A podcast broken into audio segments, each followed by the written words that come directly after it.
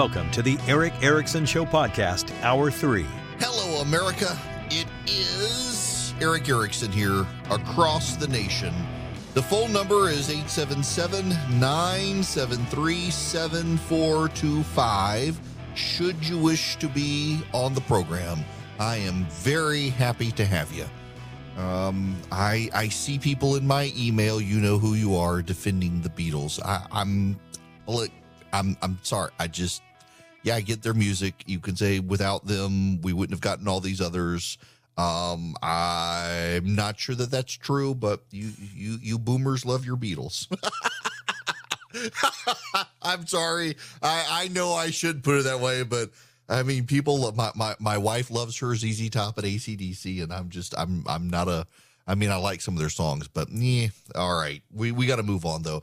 I want to spend a few moments on George Santos. In a perfect world, George Santos would be driven from Congress. The man is a serial liar, and frankly, to me, he just gives off like the serial killer vibe. I, I think the lies are a distraction from his basement or some such. I mean, it just he, he creeps me out. Um, uh, there's just this Andrew Cunanan or whoever the, the Versace guy was. Uh, just I, I don't know. Um, in a perfect world, George Soros, George Soros, George Santos would resign from Congress. I don't think he should. I mean, I do and I don't. Like, yeah, uh, the principled me says resign. But I kind of think he's what America deserves, and so he shouldn't. Let, let me just try to work this out with you because I've been thinking about this for a while. So, you know, Elizabeth Warren lied about her uh, Indian heritage. She she rode that horse as far as she could until it was exposed that she she wasn't really and she actually tried to defend herself with the DNA. I mean, Trump baited that woman perfectly. She fell for it. And the media, uh, their very first reaction was, "You see, you see, she's telling the truth." They're like, "Wait a second, she didn't resign. She she didn't do anything. She she tried to double down and defend her lie. She rode that horse as far as she could. She used her supposed Native American heritage to give herself advance in career, and she was given a total pass by people on the left. Then there's Richard Blumenthal. He claims he served in Vietnam. He never served in Vietnam and Connecticut voters sent him to the United States Senate. Uh, why on earth should George Santos have to resign if Richard Blumenthal didn't have to resign? They elected him after exposure of his lies. Then, of course, there is the sitting president of the United States who is addicted to lying. According to Joe Biden, he grew up in a Puerto Rican household, went to a historically black college, was nearly drafted as a walk on to the NFL. His house burned down around him, and all sorts of other lies, plus corn pop. Joe Biden is a serial fabulist. It's so bad that even the New York Times has written stories about how much Joe Biden lies. He's a serial plagiarist, he's a serial liar, and he is the president of the United States. And you think George uh, Santos should resign for his lies? There is an incredible double standard. It is absolutely uh, bizarre that the people who are willing to attack George Santos are willing to cover for Joe Biden and Elizabeth Warren and Richard Blumenthal and the rest of them on the left. And yes, you can see it absolutely is partisan. To their credit, a number of Republicans have come out and says it doesn't matter about them. He should resign. And yeah, I am absolutely sympathetic to it. Uh, George Santos has no business being in Congress. What actually happened is George Santos was a a candidate, a repeat candidate, a previously unsuccessful candidate who was running in a district he had no business running for and was not going to win. And no one gave him the time of day until the New York uh, Court of Appeals threw out the redistricting in New York, drafted new districts, and suddenly he found himself in a Republican leaning district with very little competition. And he won by having the R next to his name. One little newspaper decided to cover him and expose his lies, and no one else did. Leland Vittert had me on his program on News Nation the other day, and he was actually interviewing the editor of the newspaper. And Leland says it just just dissuade me that my conspiracies are through that they just decided to save up the attacks on him uh, once he got into Congress. And the editor's like, that's not really what happened. He was not expected to win. His district was redrawn in a way where he did become the guy, and no one paid attention to him. No one cared. There were so many other big stories to pay attention to, and no one presumed he was going to win. And he did. He's the accidental candidate who won. And yeah, a man like that shouldn't be in Congress. He has lied about everything. He lied about his jobs. He lied about marriage. He, he may have lied about he was gay or straight or what have you. He lied about scholarships. He lied about, uh, I mean, basically every detail of his life is imaginary. He is a serial fabulist. But he's kind of the congressman we all deserve in the 21st century. He's a serial liar in an age where serial liars on the left get put on pedestals. He just happens to be on the right. If, if George Santos were a Democrat, the Democrats would be defending him to the hilt. And you all know it. You cannot intellectually look at the lives of Joe Biden and Richard Blumenthal and Elizabeth Warren and other Democrats and think the Democrats wouldn't circle the wagons around this guy and keep him there, even for one term before they challenged him. They would be protecting him. But because he's a Republican and Kevin McCarthy has such a narrow victory, the media and the Democrats can make it all about George Santos and Republican double standards and Republican hypocrisy. He's a convenient cudgel to use against the Republicans. And if he had a D next to his name and got elected, every single one of the people attacking him would be defending him. And if you do not believe that, I've got a bridge to sell you in Manhattan that George Santos built. This is the age we live in.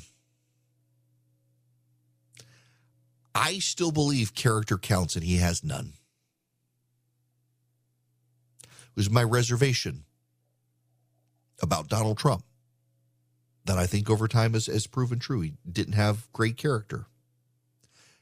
But people really aren't interested in great character anymore in this country. They're interested in being entertained, and George Santos is entertaining. He makes up these lies. He's a little goofball. He, he, he gives off some weird vibes. He's a perfect fit for this United States Congress. It's a clown show, and he gets to be a clown in it we should do better as a country. And this is ultimately on the voters. I mean, for all the people saying that uh, George Santos needs to resign and, and he, it's beneath the institution to have him, like, are you not paying attention to this institution? Are you not paying attention to the institution of the United States House of Representatives? There are a lot of people in that institution who are beneath the institution if you take your standards as public. But ultimately, it comes down to the voters. We are in the situation we are in because of the voters. The voters voted for Donald Trump, and then many of them flipped and voted for Joe Biden. I personally think it would be fantastic if we decided as a people to stop putting people in charge who carry classified documents off to their garage. The voters of Michigan rejected Peter Meijer. He definitely more moderate, way more moderate than I am on a host of things, but he was a perfect fit for his district. He sneaked into Afghanistan and exposed what a cluster the evacuation of Afghanistan was at the end. He had a military record, but but Peter Meijer took his oath a little too seriously and voted to impeach Donald Trump. And Republican voters threw him out of office because he voted to impeach Donald Trump for the stuff after January 6th. And the result is that the Republicans lost that seat to a moderate Democrat. Democrats have done things like this as well to themselves, rejecting people. Like, look at um, in the Connecticut situation with Joe Lieberman, they or where, whatever it was that they rejected Joe Lieberman.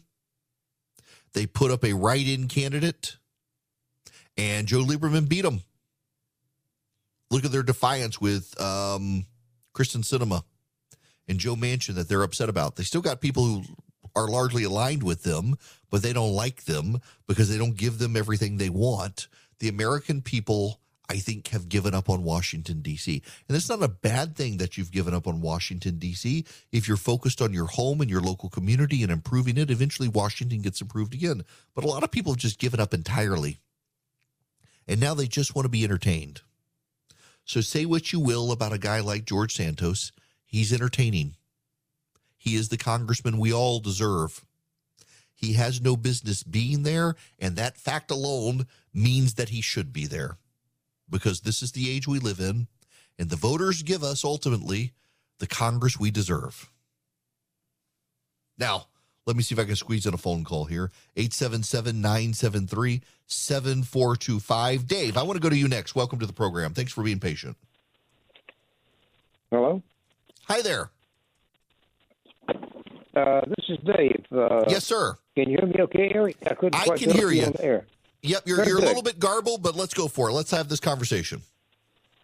I need you to clarify for me some things I don't understand about the southern border debacle.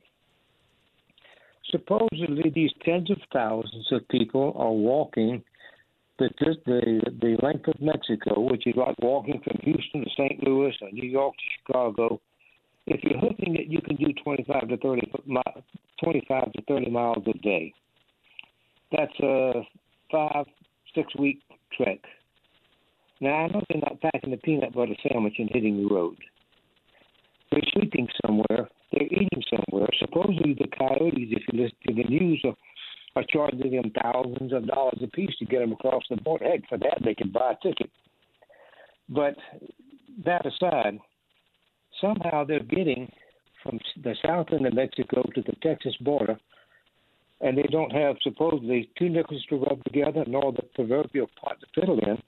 How in the world are they surviving five or six weeks on the road with nothing? Somebody's paying for this. Go back to the Watergate days. Follow the money. Who's funding all of this? Oh, there's a there's a ton. Um, this is such a good question, Dave. I'm I'm glad you talked about this. You know, uh, one of the reasons that uh, I got, uh, I, I believe, other than endorsing Trump, uh, that I was uh, politely never asked back to meet the press after doing it twice a month for for a good long while.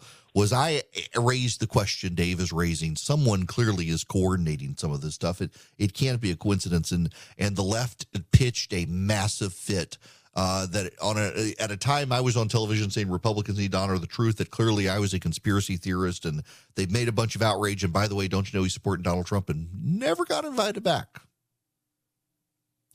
But there's clearly something here. A lot of these people are encouraged to come. What happens though is there are refugee groups, the Red Cross, the United Nations, and others that as these people come up, and a lot of them do, a lot of them walk. They legitimately do, and it takes them months.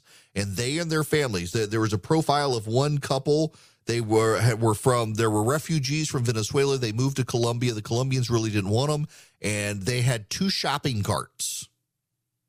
And they put their possessions and their kids in the shopping carts, and they walked. And they went from refugee camp to refugee camp, further north and further north and further north, till they got towards the United States. Um, some of these people fly into Mexico City and, and hitch a ride north. Some of them walk. It depends on individual experience. Some of them pay the coyotes. A lot of these people really are real refugees who are trying to flee terrible circumstances.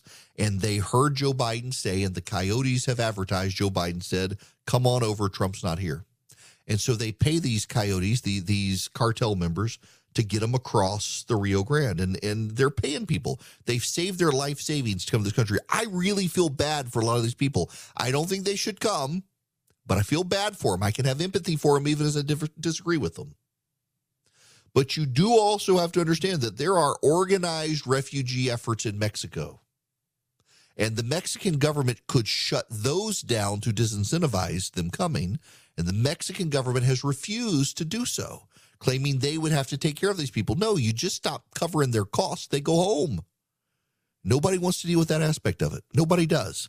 Um, this is this is a real problem and it is a it's it's something that we should look into from the United Nations to various refugee groups helping these people. I am deeply empathetic to someone who believes they have to walk the entirety of Mexico through the jungles and the gangs. They got to come up through Central America and, and, and deal with all of that to get here. Got to walk up the, the Pan American Highway. It, it's not an easy journey. I'm deeply sympathetic and empathetic to these people. But I think we should be discouraging them and we shouldn't be welcoming. And eventually, word gets back. I, I hate it for these people. But there's a law and there's a path and there's a process, and they're thinking they can violate it based on our sympathies, and they shouldn't be able to get away with that. And this government is absolutely failing them by not telling them the truth. If you own a small to medium sized business that kept employees on payroll through COVID, you may have a big cash refund waiting for you. The Employee Retention Credit is a tax credit of up to $26,000 per employee, and now more businesses than ever qualify. The experts at refundspro.com specialize in cutting through the red tape of qualifying for this government program. Most of their refunds are over $100,000.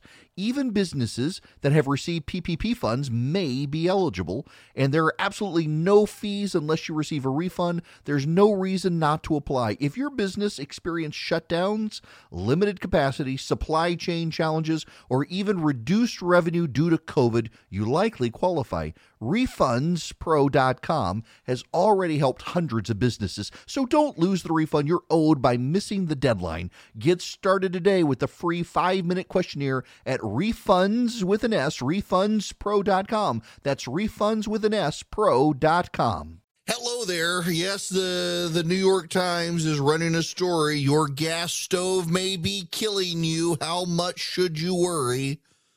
My, I thought they weren't going to do. I thought they said they weren't, and, and they just. It is just amazing to me how the switch flips on both sides. By the way, both sides do this. Uh, the leader of your party says something wackadoo or decides to push an agenda, and you all fall in line and everybody decided they're all individually thinking about it. I, it, they're not. It's just it's this is just a bizarre phenomenon in the 21st century.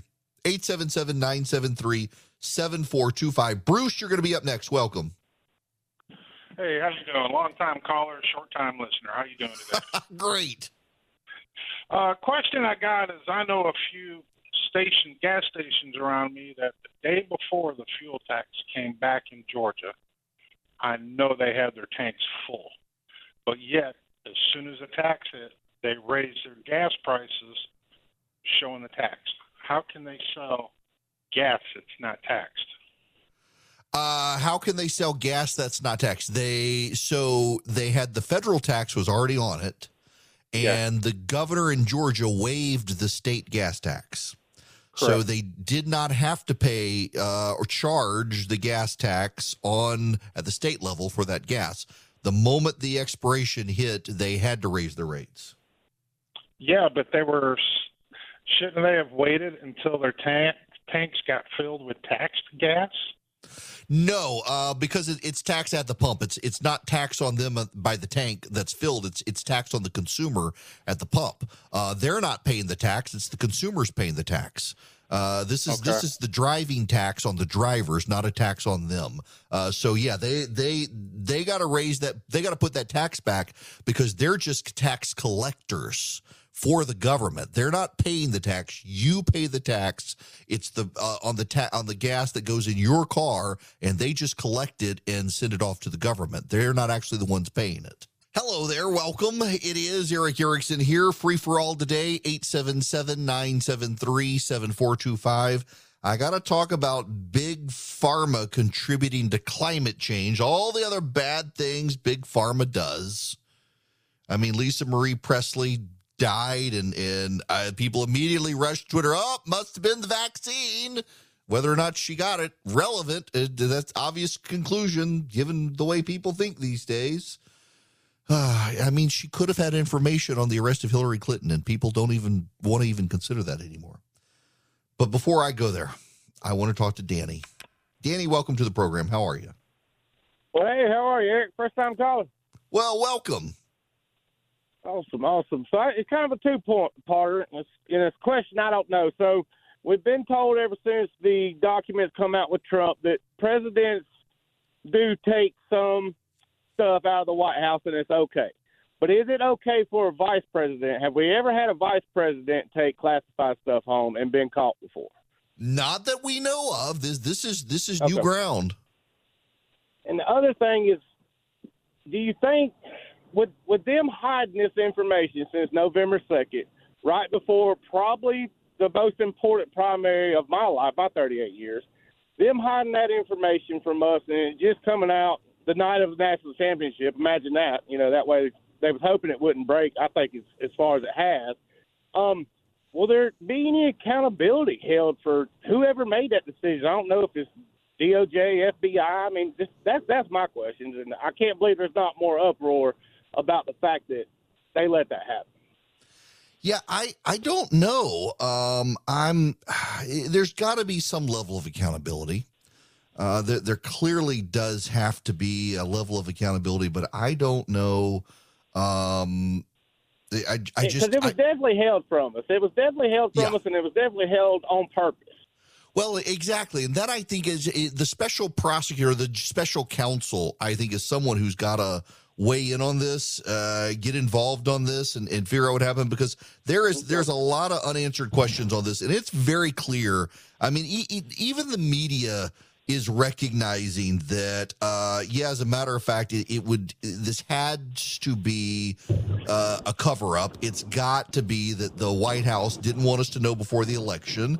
And I, I don't think there's no getting around that. It, Democrats are behind the scenes a lot, kind of furious about this setup. I agree. And yeah, I, I I've mean, even seen I've even seen CNN act like they was upset about it. That's, that's kind of weird. So hopefully somebody got a- will be held accountable. I hope so, and not just some underling. Uh, Look, I, I appreciate it very much. Uh, not just some underling. Uh, They, they got to have a real person uh, who really does get involved and tries to figure this thing out. Um, eh, I hope so, at least. I hope. Um, because it very clearly, very clearly, uh, something has happened here. And we gotta we, we gotta figure out what's going on. Now i, I gotta talk about big pharma. In large part because we often at, at times on the right these days and, and i'm kind of well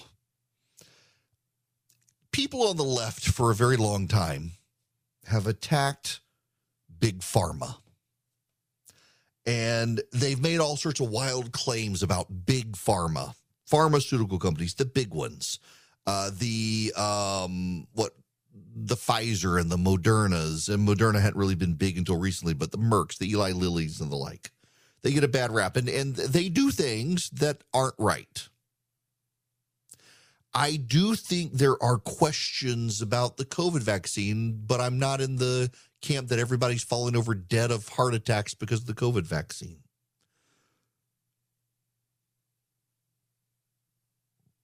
But there are things they do that are questionable. I, however, really, I'm not a big fan of the the pejorative big pharma.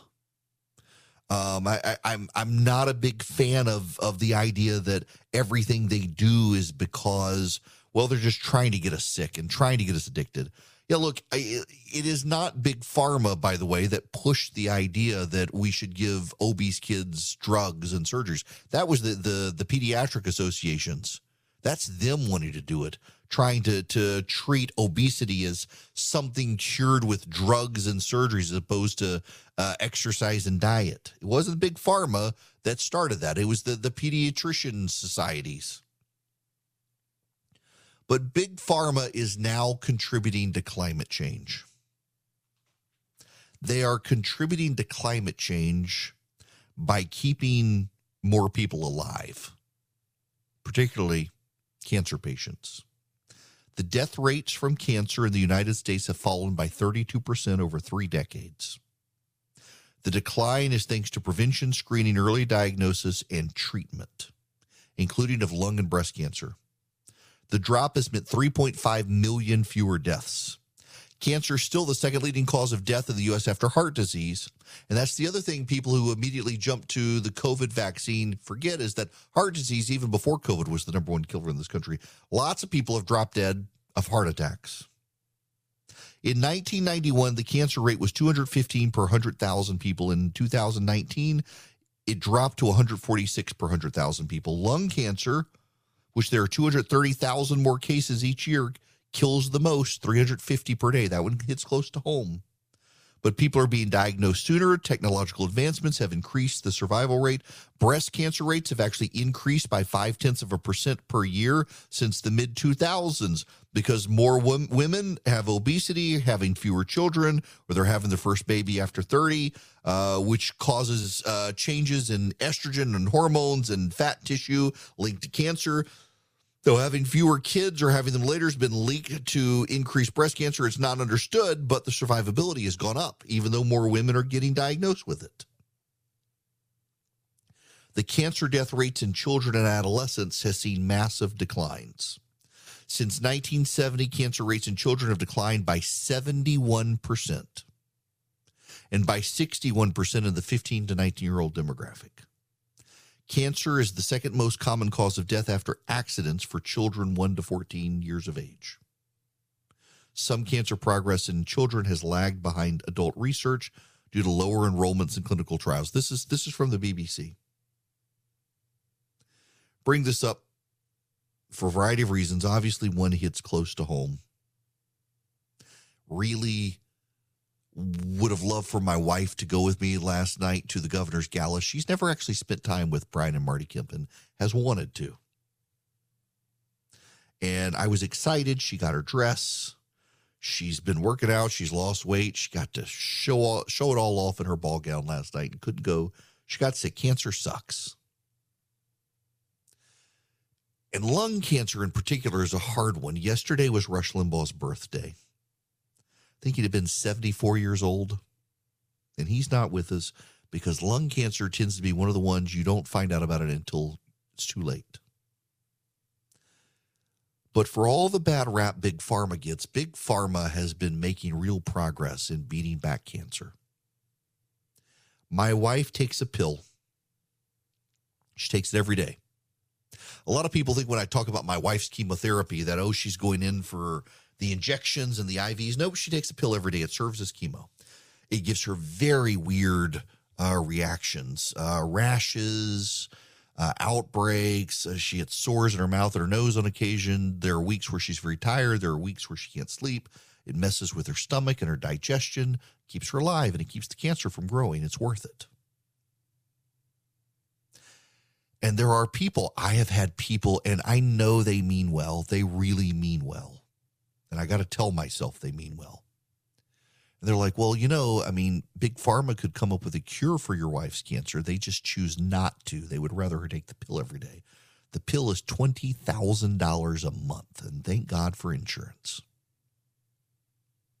The reality is, my wife's cancer is genetic. Early on, we thought, well, if it's just in her lungs, why not a lung transplant? Problem is, as the new cells in her lungs reproduced over time, bringing in more and more of her DNA, she'd still get it. This pill keeps the tumors from growing, it can't eradicate it. Uh, and maybe, maybe at some point, there will be ways to alter my wife's genes to get rid of this mutation she has, but it doesn't exist yet. It's not a matter of Big Pharma not wanting to do it. And it's just, it's remarkable to me the number of people who try to boil so many complex things down to a very simple conspiracy, and then sometimes take very simple things and try to complicate it with a conspiracy. I think it's a natural habit of people, but more so in the 21st century because information moves so fast. It's hard to keep up with all of it. It's hard to process it all. It's hard to comprehend it all and synthesize it all. And one of the big things that people have done now is they they have processed this conspiracy theory about big pharma is absolutely fundamentally out to get all of us. They're trying to get us sick and to keep us sick, to never cure us, but always dangle a cure is ahead of us. And I don't believe that's true from my own personal experience, but also from my knowledge of the industry. They would prefer to cure these diseases and make a lot of money off the cures. They want the awards, they want the money, they want the grants, they want to be mo- able to move on to the next thing, and they can't but they've made remarkable progress, so much progress that there are now three and a half million more people alive today than there should be because pharmaceutical companies found treatments and found new ways to be able to look for at early stages and detect cancers. And I just, I think you look at an industry like this, sure, there are problems. And yes, sometimes they, they put profit motive. Look at the guy who jacked up the cost of insulin just because he could. There are nefarious players. But is the overall industry out to scam us all? No. It's it's become a very simple thing for people with their own agendas to say. It's become a very simple thing. And there are some very simple minded people who get led by other people and they get presented a plausible case and they say, oh, yes, this is actually what must be happening because, of course, they don't want you to be cured. And yet they're curing people. There's a lot of unknowns out there. There are diseases that we don't even know about yet that will so, soon be on the horizon. And we have pharmaceutical companies that will that will look and research and fund and develop cures. The COVID vaccine, it's a flawed vaccine. In fact, to some degree, it undermines what it means to be a vaccine because a lot of people are still getting sick. They're, they you know, you get the the MMR, you're not going to get measles, mumps, and rubella. You get the COVID vaccine, you could still get COVID. I think they got to change a name. In fact, I read yesterday, I think Thomas Massie, the congressman, put out that they've now stopped calling it a vaccine. It's a therapeutic or some such, which is a better term. You certainly, in my wife's case, got COVID after getting the vaccine, but had a very, very minimal case of it. There are flaws there, and we shouldn't dispute the flaws. We shouldn't amplify them more than they should.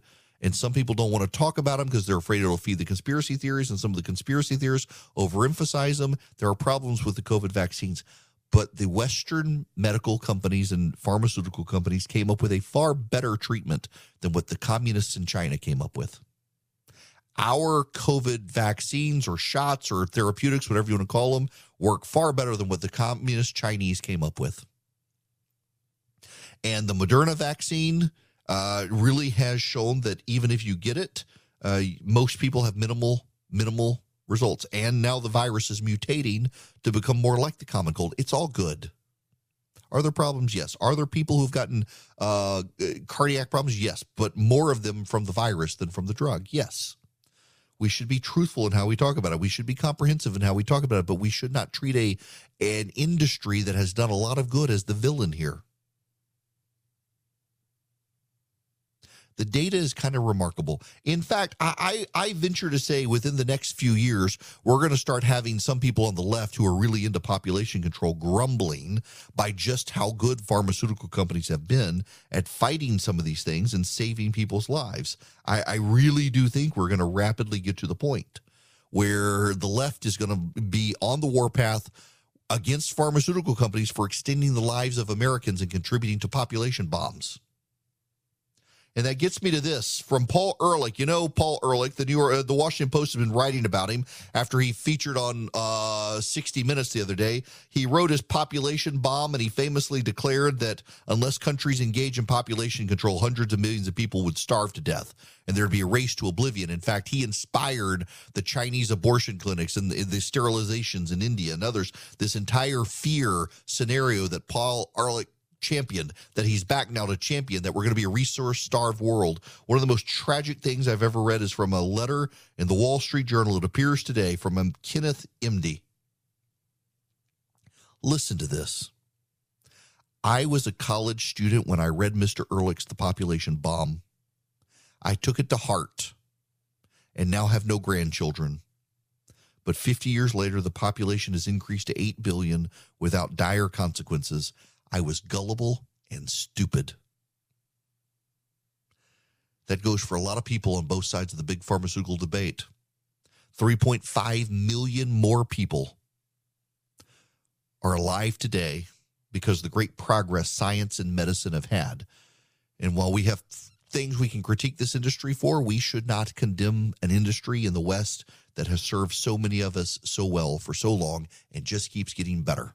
Hello there. It is Erick Erickson here. The phone number is 877-973-7425 should you wish to be a part of the program, except it is kind of too late, isn't it?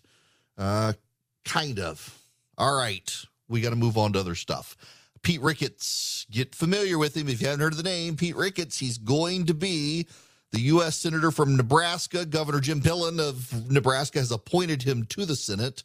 Uh, I know uh, his family. Uh, his dad's a great guy. I know his brothers. Uh, don't really know him well. He's replacing uh, Ben Sasse, but he has no intention of being a placeholder. He's going to run. There is some concern that um, this may be too. You scratch my back, I'll scratch your back for Nebraska voters because Ricketts champion Jim Pillen uh, against a Trump endorsed candidate, got Pillen elected Nebraska governor. And then when Sasse stepped aside, Pillen then puts uh, Ricketts in. But Ricketts has been a really steady governor in Nebraska. In fact, uh, a lot of the, the national press corps kind of ignored everything he was doing in COVID. But the reality was that um, that. Nebraska really didn't shut down like a lot of the rest of the nation. Never really went with masks. Uh, kind of played it a little more loose than a lot of others would, and he got good results. He was never expected to be uh, the governor, or he was never expected to even be the senator. He he ran once, he lost, spent a lot of money, then he ran again and he won. And he won big. He's a fascinating political figure that will now be headed to the U.S. Senate. His uh, family owns the Cubs. They've been very kind to me over the years in, in allowing me some great seats at the Cubs. I, have known the family for a while.